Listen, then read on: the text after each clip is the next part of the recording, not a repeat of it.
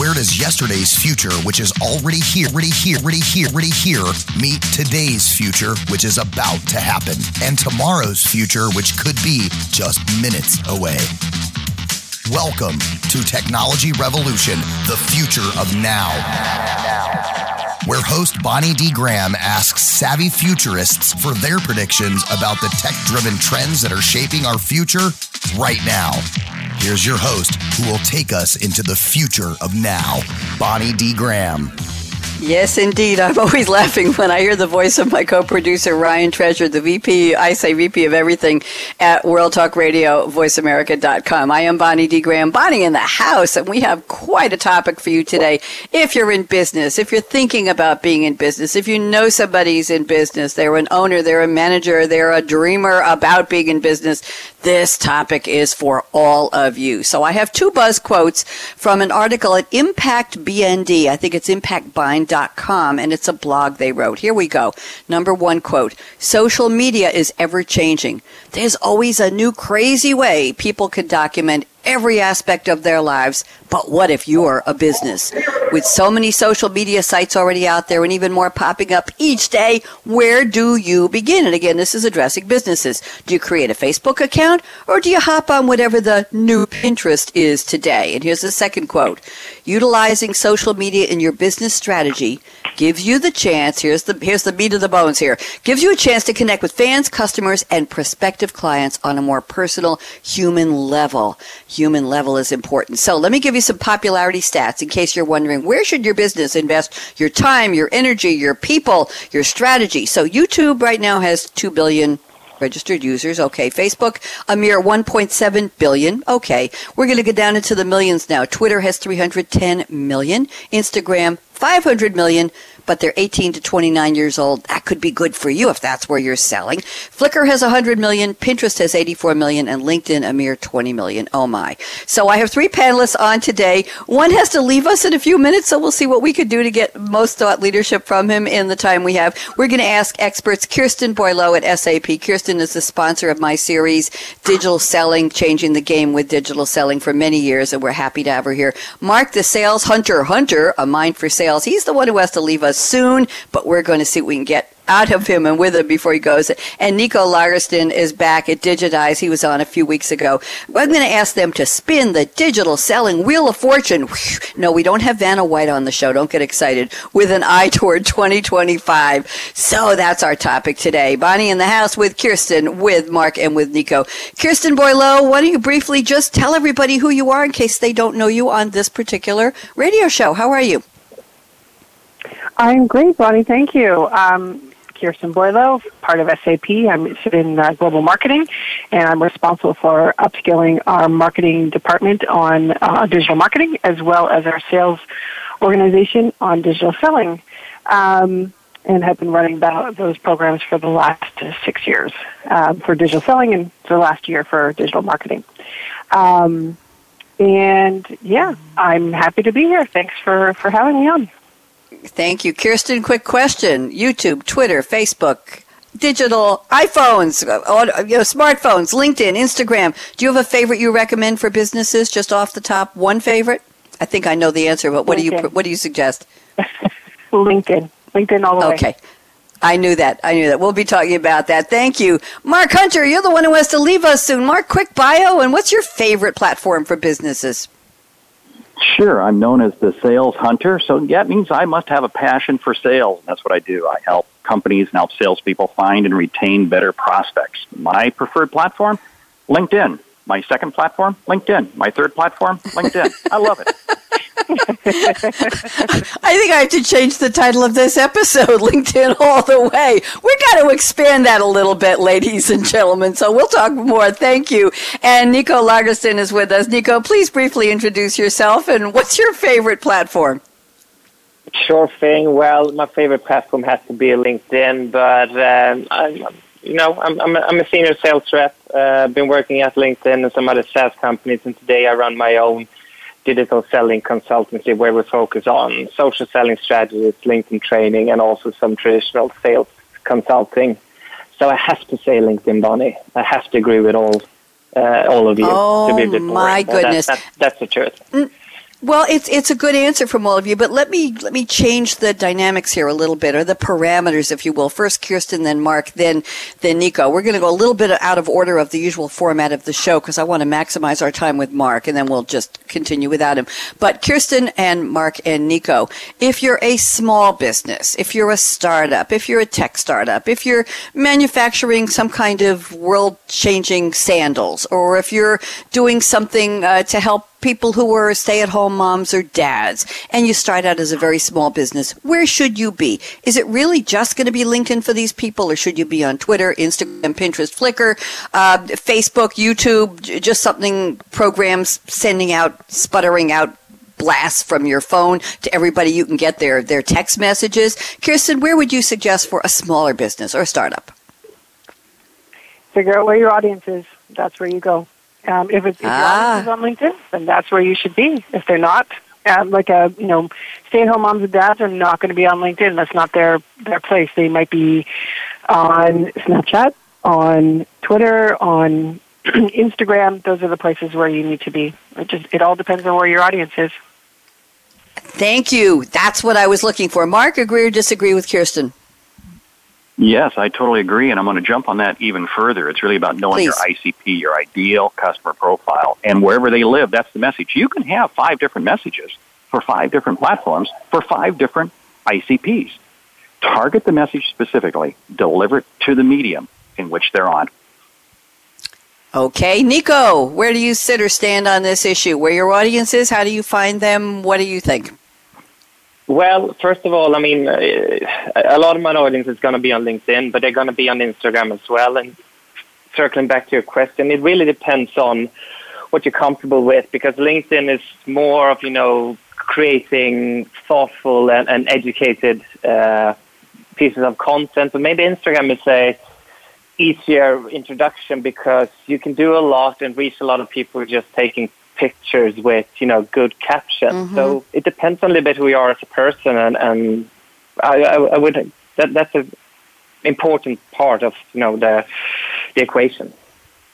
Thank you, all three. Let me flip that question around and ask if you're a newish company, newish business, and you want to create a brand that will attract certain people, but you're not sure where they are. Now, one of you, I think Mark mentioned, you can have multiple messages for different social platforms, Mark. So if you decide that your brand is going to be something that's friendly and casual, and you have 3-word messages, that's all you want to do, would you be predisposed, or should you focus your energy, your time, your commitment, your finances, your team on platforms that will highlight and spotlight those 3-word messages? Would you become a Twitter aficionado? Would you post pictures on Pinterest, on Insta that have 3-word captions? In other words, does the brand come first or do the prospects come first? Kirsten?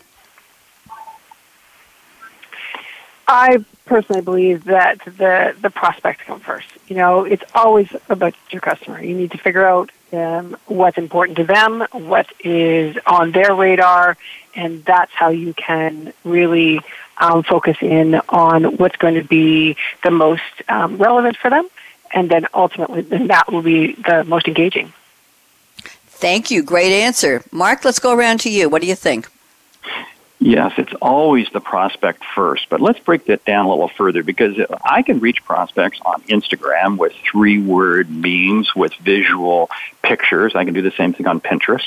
If that message is going to go to a different ICP on LinkedIn, then it's going to be a longer form. It's going to be more content-driven. If it's Facebook, it's going to be more personally driven. In other words, there are different mediums that match to different styles, and that's what you have to do. The whole thing is you got to be authentic. Be authentic on whatever platform you're on. Thank you very much. And authentic, what does that mean, Mark? We hear it all the time. I read books, and I'm one of my personal radio show, Read My Lips Radio. I used to have mostly self-help authors, and they were all talking about be your best self, be your authentic self, be your true self, find the miracle of the day and climb to the top of the mountain and look out and say, this is who I am. To me, authentic is almost as ubiquitous and overused as amazing. I try not to tell people they're amazing because it's just overused. What does authentic mean in this? Let's go around the table, Mark, and then Nico, and then Kirsten. What does authentic mean? Well, authentic means let them understand who you are under the sleeve, under the collar. Who are you? You know, it's easy to be authentic when everything's going great. It's more difficult to be authentic when things are not going great. What they want to see is they want to see who you are as an individual. You are your own brand. We can't forget. The first brand we represent is printed on our driver's license, and it's our name. Represent that brand well. Make your mom proud. I love it. Nico, let's go back to the previous question. Brand first or prospects first when you're creating your brand? And what do you think about the word authentic, Nico? I know you are. I know all three of you are. But, Nico, how do you define that? Any question first is fine. Go ahead. When it comes to brand or prospect first, I think that Kirsten and Mark said it very well. So I don't have too much to add to that. But if we look at, what authenticity is, I mean, isn't it having integrity, standing your ground, both in good times and bad times, and show them who you are and what you really believe in, with not weighing in too much what people are going to think about you. Yeah. Thank you. I'm going to go. Mark, I'm going to go to your first prediction. I know you have to leave in about 3.5 minutes here. We're watching the clock, Mark. Your first prediction about the topic is authenticity will become even more important. People are turned off by fake, by bots, and anything artificial. Now, Mark, we've heard reports in recent years, not so much recently, that certain celebrities have teams that post their tweets and post their Facebook entries, and that it's not the real Britney Spears and it's not the real whoever it is, and that people can tell it's canned and it's maybe created by artificial intelligence, and they resent that. Is that what we're talking about here? Artificial by someone else, not you. And how do people know? How do they know the difference, Mark? Well, and it's not just stuff that's artificially created by other people, but it's what you post. Because how many times have you followed somebody on Twitter, Facebook, or LinkedIn, and then suddenly they get into a situation where the restaurant just serves them a terrible meal or their flight gets canceled, and suddenly they tee off? Well, okay, that may be authentic, but is that the voice that you want to have lasting out there? Mm-hmm. I learned this long ago. If you would not allow it to be said in front of your mom, don't say it. And we have to somewhat temper our comments. So am I saying it's a little bit of fake authenticity? No, it's not fake authenticity, but it's think long-term, because your message is going to hang out there. And being authentic is so critical now because there's so many different platforms. You can't do anything without being seen, without being heard. Mm-hmm. Why? I mean, this is George Orwell, 1984. We're living in it right now. And it's permanent. Do you think that college kids, there's been a big debate for years that college kids, teenagers don't understand those pictures with too many bottles and too many glasses in the picture, or saying stupid things that get posted on social media before they go into the workforce, before they start their own business, before they get hired, before they become a consultant or an analyst or an industry observer. Those are going to follow them the rest of their life. Is that still a lesson to be learned, Mark? I know you got to leave in 1.5 minutes. That's still a lesson to learn, because look at the politicians that have had comments made 30 years ago, a voting record 30 years ago that suddenly comes back to haunt them. Yes, I mean, it does. We have to be careful. Nothing. The only stuff that dies is the stuff you don't want to, and the stuff that you don't want to live forever. Kirsten, you want to comment on any comments Mark made about authenticity and things staying with you, Kirsten? Oh, I think he's absolutely spot on with that prediction, that authenticity is going to become even more important. People crave that human-to-human connection, whether they're buying from a B2B situation or it's a more personal situation, buying a car or whatever it might be. People crave that human-to-human connection. We don't get enough of it, partly because of the tools that we're talking about today. It's made relationships easier in some ways and less easy in other ways. And I think that people still crave that human connection. And when you're not authentic, if you try to be someone else, people can spot it from a mile away because it just comes across as fake. And trying to pull the wool over somebody's eyes so that they can't really see the true you. Very interesting. You should say that. I'm going to point out to the three of you that I have posted your bios on the voiceamerica.com guest directory, okay, for the show, and that those bios stay around for a long, long time. And in this age of privacy, what is that? Isn't even a thing anymore. And GDPR that started in Europe, I have people sometimes that say, would you please take down my bio? Very rarely, but once in a while. Nico, I'm going to use you as an example. And Mark, I know you need to drop in about 30 seconds, but Nico says in his bio, Nicholas Lagersten, or Nico as people call him, is the rebellious sales rep that always has gone his own way. Nico, that's going to stay with you the rest of your life. Do you know that? Yeah, I know, and it's fine. I just wanted to point that out as an example. Mark, do you want to tell us where you're going? So I'll continue the conversation with Kirsten and Nico. Okay, Mark, wherever you're going, I hope you, I know he's a conference speaker somewhere and the schedule was changed. So Mark Hunter, thank you very much. Yes, he left. Bye, Mark. Okay, so Kirsten and Nico, the two of you, and I know we're going to have continue to have a really good time on this topic. Very lively already. Kirsten Boileau, let's go to the quotes, the opening quotes. I don't want to neglect those because you and Nico put time into selecting your quotes. So an inspirational quote from Kirsten is a quote from Neil Armstrong. Neil Alden Armstrong, 1930 to 2012, was an American astronaut and aeronautical engineer, and even the young people in our audience may know that Neil Armstrong was the first person to walk on the moon. There you go. Very interesting background. I'm not going to read it, but you can all look him up. So here's the quote. That's one small step for a man, one giant leap for mankind. Kirsten, how does this relate to our topic, please? Well, I got thinking about, you know, the continuous evolution of platforms and tools that we use to connect, and how you know, it started a long time ago with those initial, very first, you know, platforms that were out there, and for every time there's a new tool, a new platform, it's another step towards that giant leap forward, and as those things evolve, those connections are made, and those that greater good is you know, we're constantly seeking to see if we can make things happen with this new tool. And I just think, you know, that whole process of getting that person to the moon, it's you know all of the math and all of the engineering that went into that.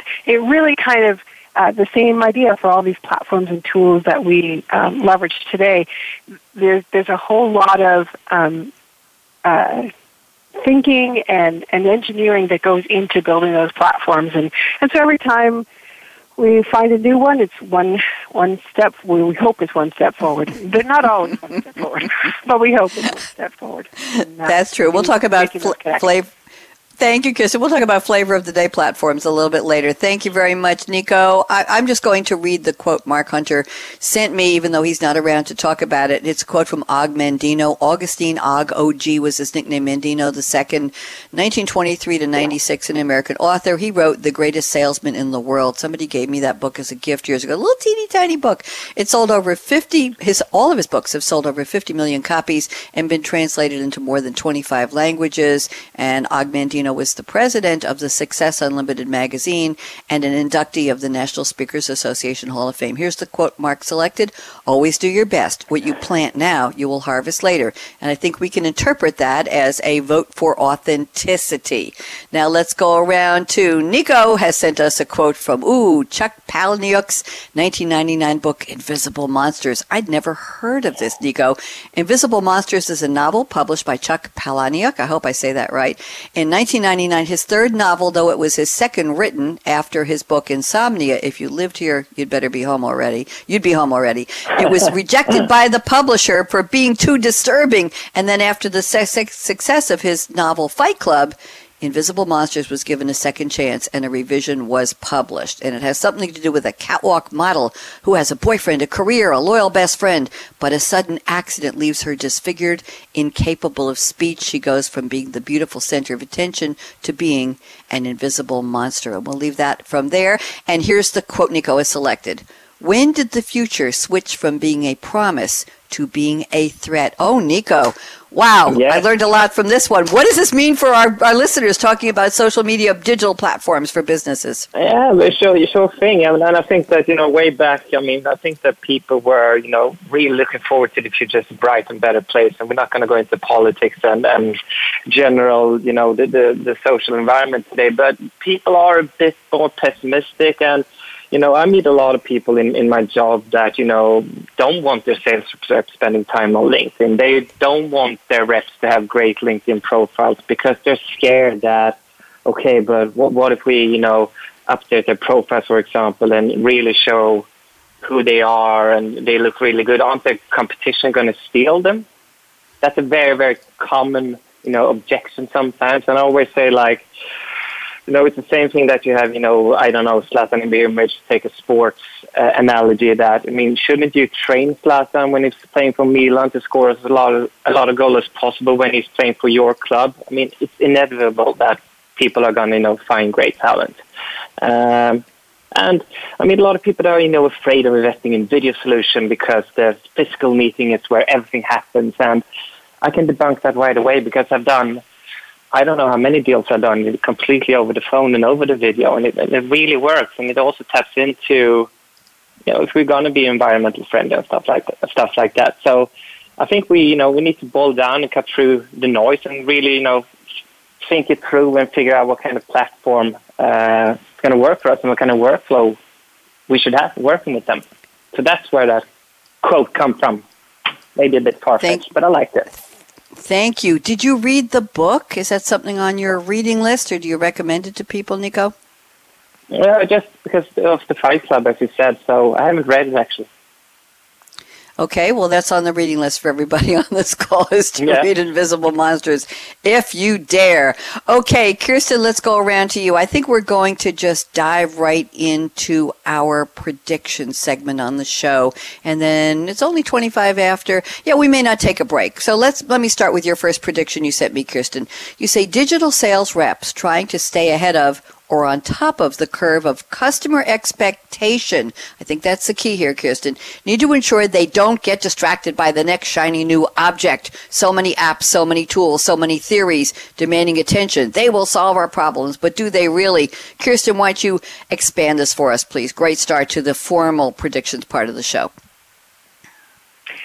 Yeah, I think that that's something that we as operations teams, as enablement teams, need to keep in mind.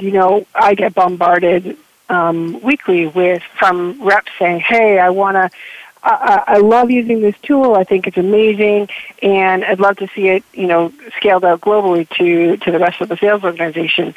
And as we dig a little bit deeper, it's not something that can be supported from an enterprise level. And so, some of these things are.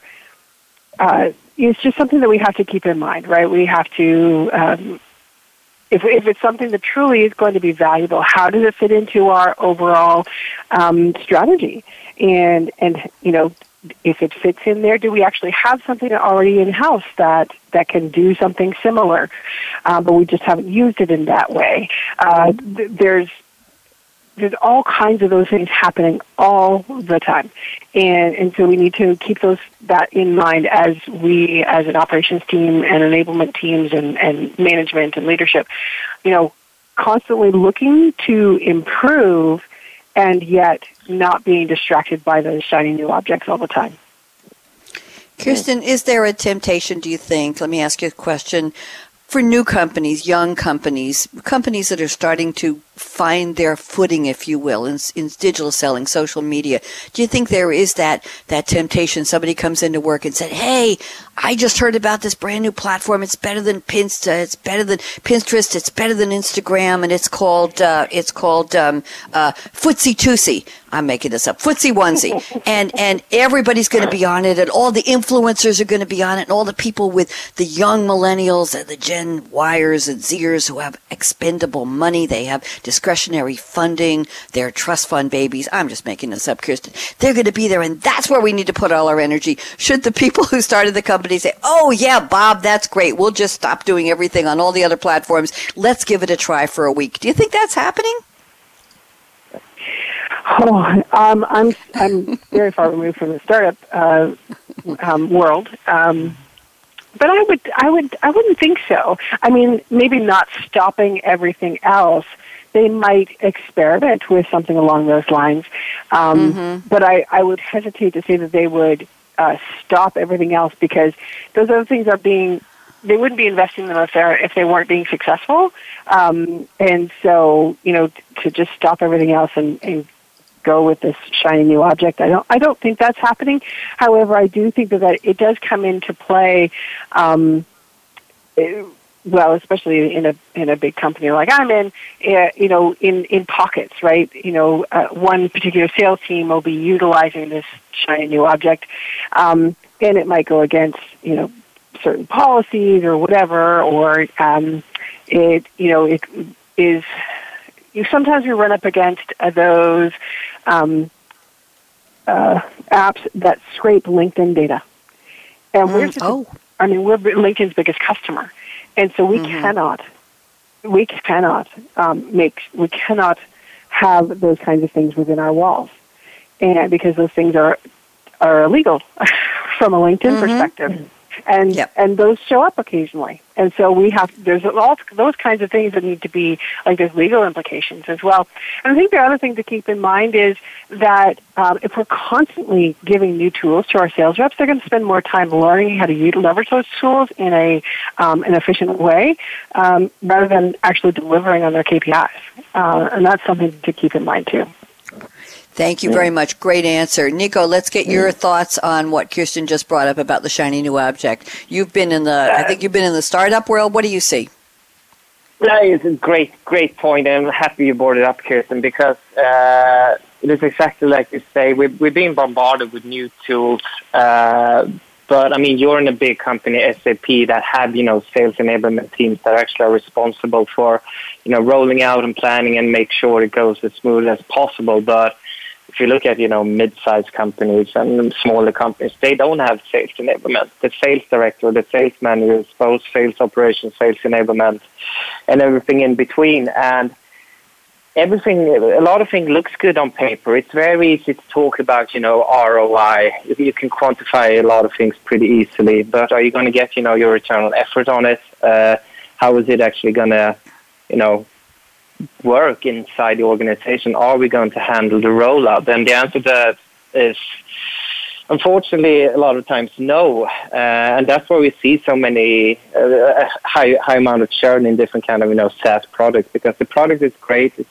nothing wrong with the product or the service. Maybe it actually solves, you know, a couple % of a problem, but you have to stack it up and benchmark it to other kinds of tools we have that maybe solve a little bit more % of that problem.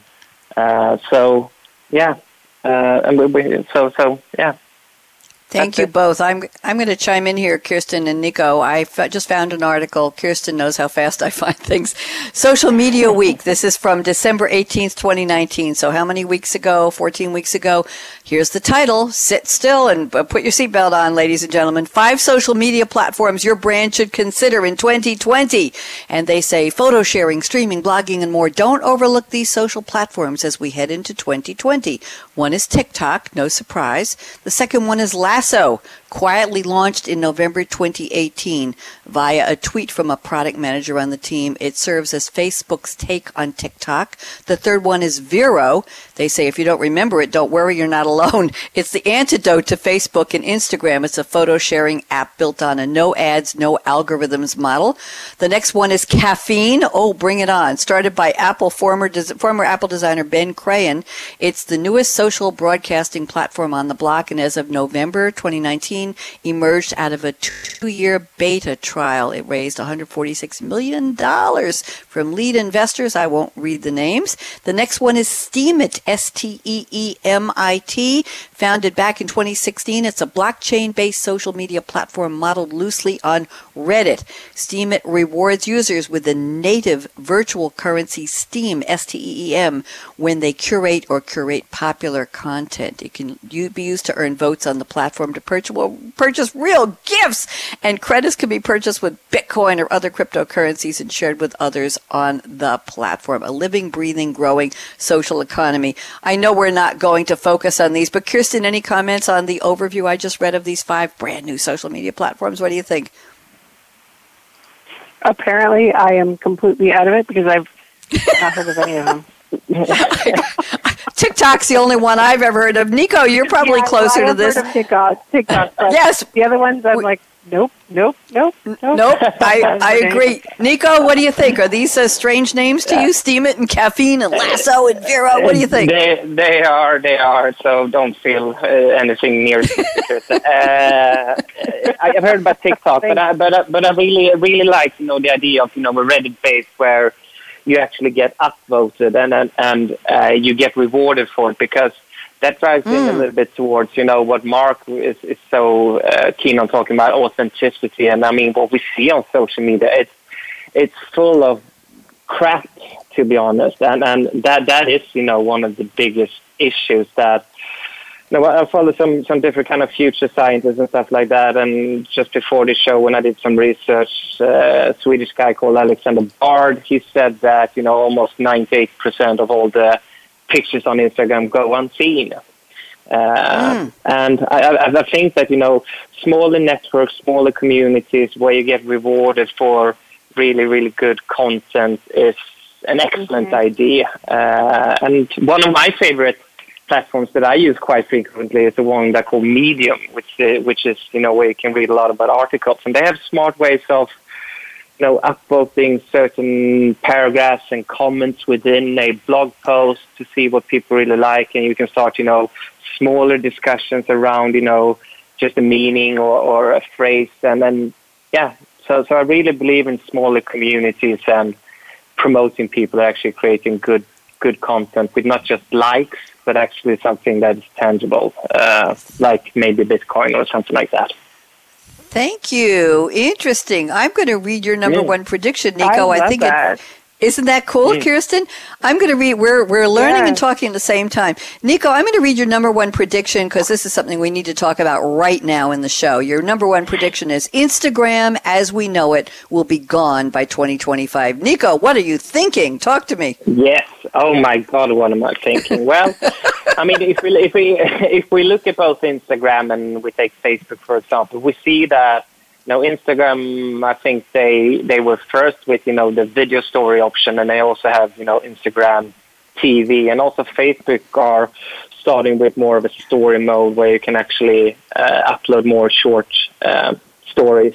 And I just think that if you look at the whole influencer marketing trend with all kinds of media, I mean, I'm sure you can better drive ROI now from a influencer marketing campaign than traditionally use that, but there are a big problem, with buying fake likes. I mean, me and Kirsten can go out and start an Instagram account. We can buy 2,000 followers from India, and we can, talk about maybe sunglasses and get maybe, if we're lucky, some sunglass company to sponsor us. And they see that we get 100 likes from fake audiences, and that's always going to be a problem. But if we look at if we look at mental illness, mental unhealth, there's been a skyrocketing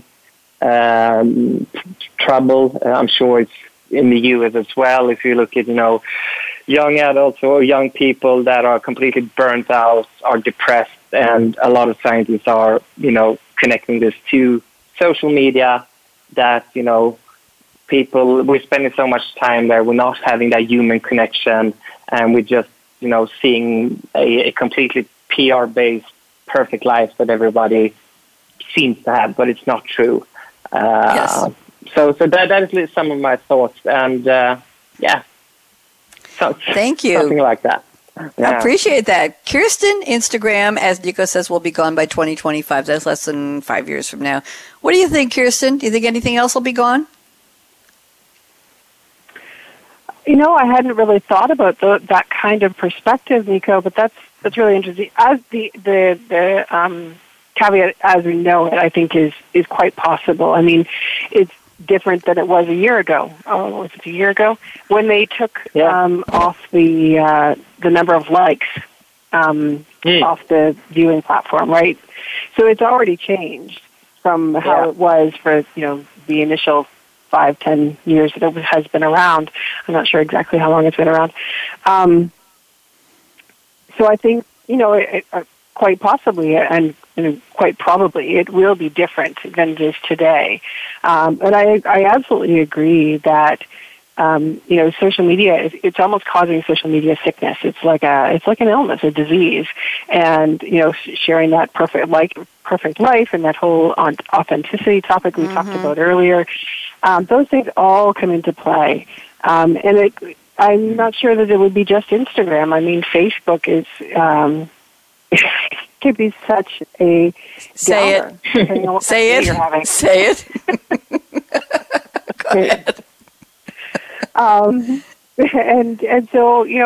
suspect that in time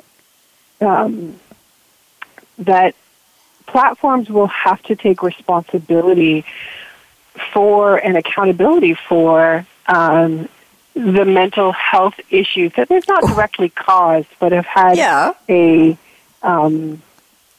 have participated in, because we as human beings we've chosen to be on those platforms, and we've chosen to do those things, and so that all contributes.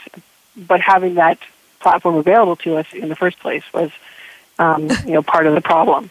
So I think that there's there's going to have to be some changes, and there's going to have to be some accountability taken that will make things, the social platforms, the way we see them today, completely different in the future. Kirsten, so well put. Nico, you talk, because I have a couple comments for Kirsten, but I hear you, Nico. What would you like to say?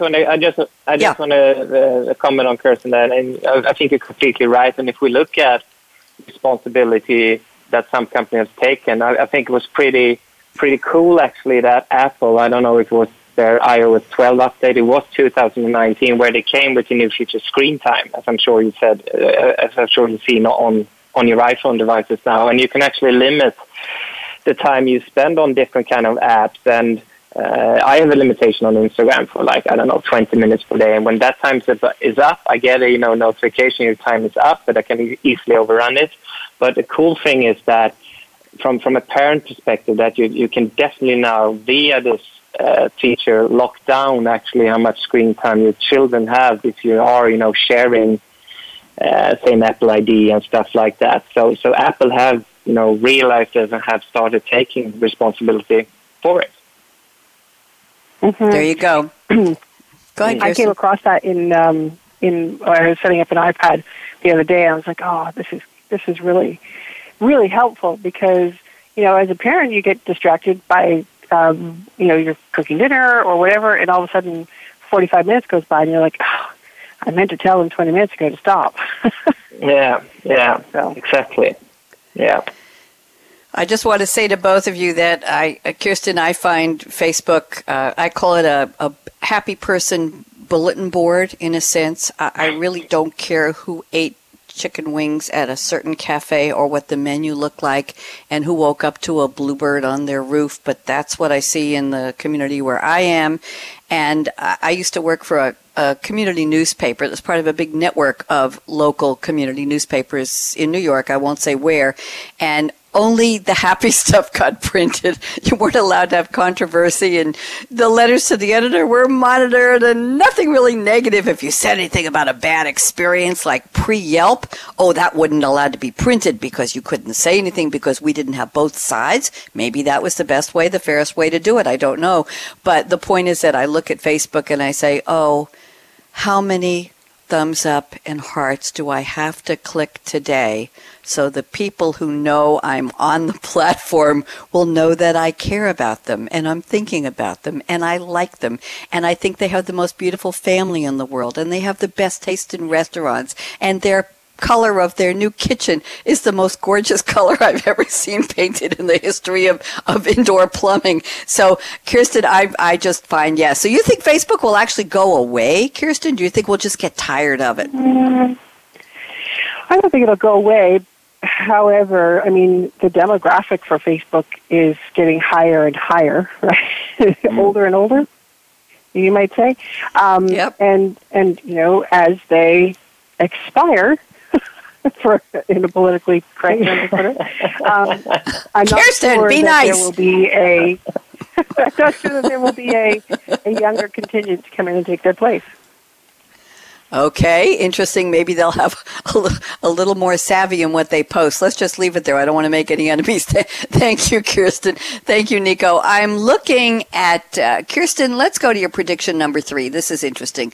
And by the way, to our audience, if you're just tuning in, this is Technology Revolution, the future of now, now, now, now. That's the way Ryan says it. And our topic today is digital selling, Wheel of Fortune 2025. Instagram, LinkedIn, iPhone, YouTube, Twitter, Facebook, or all of the new platforms we just found out even exist. I'm speaking right now with Kirsten Boileau at SAP and Nico Lagersten at Digitize. And in the beginning of the show, we were privileged with the attendance of Mark Hunter, the sales hunter, who had to go and do a speaking engagement. So technically, we have 3 panelists, but we're down to 2. So let's go to your prediction number 3, Kirsten. I like this one. You say the social tools and platforms that can be leveraged by a sales rep. That's really our topic today, although we are getting kind of extending the boundaries, can be divided along the lines of B2B and B2C. And you say, wisely, LinkedIn is more of a B2B platform, whereas Instagram and Snapchat are more geared toward B2C. So I want you to explain this prediction, Kirsten, but let's talk about, we know, we used the word authentic earlier through one of Mark's predictions. When you talk about people being their authentic selves, you can have a person in a company to whom you're trying to start a relationship and eventually sell something. They might be on Instagram and Snapchat and Pinterest and Facebook in addition to being on LinkedIn. So there should be possibly a blending of your message on all of those platforms, Kirsten. So how do you divide that, if you will, that Maginot line between B2B and B2C when you're doing your outreach for your company? What's your thought? I think that there is something to say around the fact that those platforms are kind of meant for, generally, I wouldn't say it's, you know, there's not a hard line between the two by any means. But generally, you know, LinkedIn is more of a B2B platform. Snapchat is definitely more B2C. However, as I think Mark put it quite well earlier, that he said, you know, it depends on the persona that you're trying to speak to on the different platforms, and you adjust your messaging dependent on the platform and the persona and the audience that you're trying to speak to on that particular platform. So I think that there is there's a place for some of those B2C platforms in a B2B world. I think the B2B platforms like the LinkedIn has a harder time going on the B2C side, but it's definitely possible. But I tend to, you know, when I'm on LinkedIn, I'm looking at, you know, thinking about, this is my professional life, this is the interests I have from a professional standing. I'm not thinking about, you know, I need to go out and buy a car, or I need to go out and buy a washer and dryer. I need to, you know, I'm looking for the latest new shampoo that's going to be good for my curly hair. You know, like those kinds of things don't cross my mind when I'm on LinkedIn. And I would think I would find those, if there was content around those kinds of things, I would find it out of context for myself. On the other hand, if I'm on Instagram, it's more of a blend of the two. I might be looking at content that is, you know, more geared towards my professional life, but also have it blended in with some of the things that are more towards my personal life. Thank you. Great answer. Nico, please, thoughts on what Kirsten just shared? Interesting topic. Go ahead, Nico. But I have a lot to say about this, I think. And I agree with Kirsten a lot, but again, when I sat down and read through, you know, Mark's and Kirsten's quotes and, you know, prepared my own thoughts for this and my own experience with all of these platforms, I think it's a lot about norms in the society. And what I mean by that, so for example, when I started up my LinkedIn account in 2011, there was hardly any content on the platform. The only content that was on the platform was like, you know, annual reports from CFOs and CEOs. And when I open up LinkedIn today, I see more and more of, you know, Instagram image style that, you know, sales reps and influencers are, you know, trying to deliver a smart message, but the picture they have is actually a nice picture of themselves. So they drive towards that human veininess, if you would like to call it that. And those kind of posts get the most likes and comments in my newsfeed, actually, more than, you know, the really interesting blog post that maybe Kirsten wrote about, you know, sales enablement that is super much more important, but we're human beings and we have to take that into account. And when it comes to as an individual sales rep, I mean, what's stopping me from actually connecting with Kirsten Boileau at SAP on Instagram if you can find her name there? Because I can direct message her there just as I can on Instagram or on LinkedIn, but she would probably be put off by it. But I hear more and more now that, you know, people are starting dating that, you know, they just strike off a conversation. We are looking at somebody's Insta story. So I think that this is all going to blend together. And I think that, you know, we're starting to, the whole aspect of, you know, your professional life and your personal life, it is really starting to blend together. And if I were to see just a picture of somebody from a fair that are talking about, okay, we're on this fair now on this week on LinkedIn, and that guy had a really nice suit on or a nice shirt, I would, you know, I could think like, well, that's a nice suit. So I don't necessarily think that when we are on LinkedIn, we have a super set, you know, mindset that can't be judged or you know, altered. Something in those lines, basically. Thank you. This is great. I didn't know where our conversation was going to go today, Kirsten and Nico, but I like this, and your point is so well taken. Nico, if somebody connects with me on LinkedIn, somebody I don't know, of course I look at their bio, I look at their company, I see what their profile is on LinkedIn to see whether A, is it a good fit, or B, would there be, I have any interest in knowing about them. And then I often will Google them and see what comes up. I'm not on Insta, I'm not on Pinterest. I'm a member, but I don't go there really. I will then Google them and see if they're on Facebook, and I'll look and see what do they do and what do they like and what kind of person are they and do they have any sports interests and do they have music interests? And I do want to know. So there is that interesting blending of, to be authentic, you need to be a person with a digital presence, right, Kirsten? Who are they really? Who are they really? Let me read Mark Hunter, who left us a few minutes ago. He didn't leave us. He had to go to another appointment. Mark, I have to be careful with language here. Mark Hunter is alive and well. Yay. Here's his prediction number 3. I think both of you will appreciate that. We only got 6 minutes left, but I want to read this one. He said, we will see a proliferation of smaller, niche-focused social media platforms as people tire of the extreme noise level the internet creates. I think we can just let that stand on its own, as I mentioned those 5 brand new shiny objects a few minutes ago. But Nico, before we wrap up, I want to read prediction number 2 from you. This was an interesting one, and we'll quickly go from you to Kirsten for her comments. You say, the data from social networks, will be harvested by even more companies. We already see how LinkedIn and Microsoft have integrated LinkedIn with its CRM dynamics. So, Nico, we're out there, aren't we? We are sharing data, whether we like it or even know it or any in-between blend. So is this a danger? Is this a good thing for companies looking to find out whether they could consider us a viable prospect? Nico? I mean, it should be a good thing, because you should be able to communicate in a much more relevant and thoughtful way.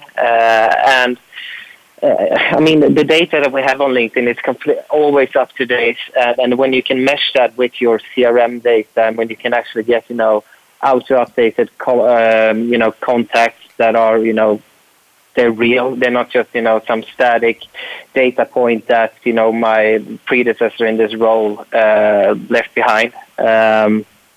So this data is going to be more and more valuable. And we need to be more thoughtful of actually how we, you know, save our data, and as a company, even if you're a small or mid-sized company, how we actually harvest our data, because we can reap so much benefits from it if we just do it right. But it's a really tricky and hard question to ask, and I'm far from an expert from it. But the last year, I've been looking into so much more into data in my profession as both a sales rep and a sales consultant, and more of my studies going forward is going to be around data and how we can integrate that more in our business side of things. Thank you. Kirsten, quickly, can you comment on that? Harvesting data from social networks for business purposes. There's our blend again. What do you think, Kirsten? It was something that I have been thinking about for a long time, is that, we as human beings, as consumers, we tend to get very defensive about different platforms having that information on us. And yet, when it comes to the experiences that we expect, and it comes back, it goes back to that expectations that I mentioned in my very first prediction, the consumer expectation is that we deliver to them a very personalized, very relevant. They don't want to be distracted by noise, as Nico pointed out. The noise of social media is going to become so vast that people are going to want to turn it off. And how do you turn it off and yet still get those things that you want out of the interactions? In order for that to be delivered, you have to have the company that is targeting you needs to have the correct information so that they can send you the right experience. They know exactly what is going to be relevant for you, and they won't bombard you with stuff that is going to be irrelevant. And that's part of the reason why we get so much stuff that's irrelevant, because there's not enough information out there, or companies aren't leveraging the information properly to give us the right experience at the moment. Thank you very much, both. Thank you. All great points. I really have enjoyed this conversation. I'm sorry Mark had to leave us, because I know he would have loved this too, but that's the way it goes. Kirsten, we're almost done. Any quick one-stop prediction, a one sentence on 2025, spinning that wheel? Will businesses still be using LinkedIn? What do you think, yes or no? Yes, I believe businesses will still be using LinkedIn, and I believe that they will be delivering, I hope, they will be delivering those very targeted experiences and making customers happier that way. Happier. I like that. Thank you. We want to be happier.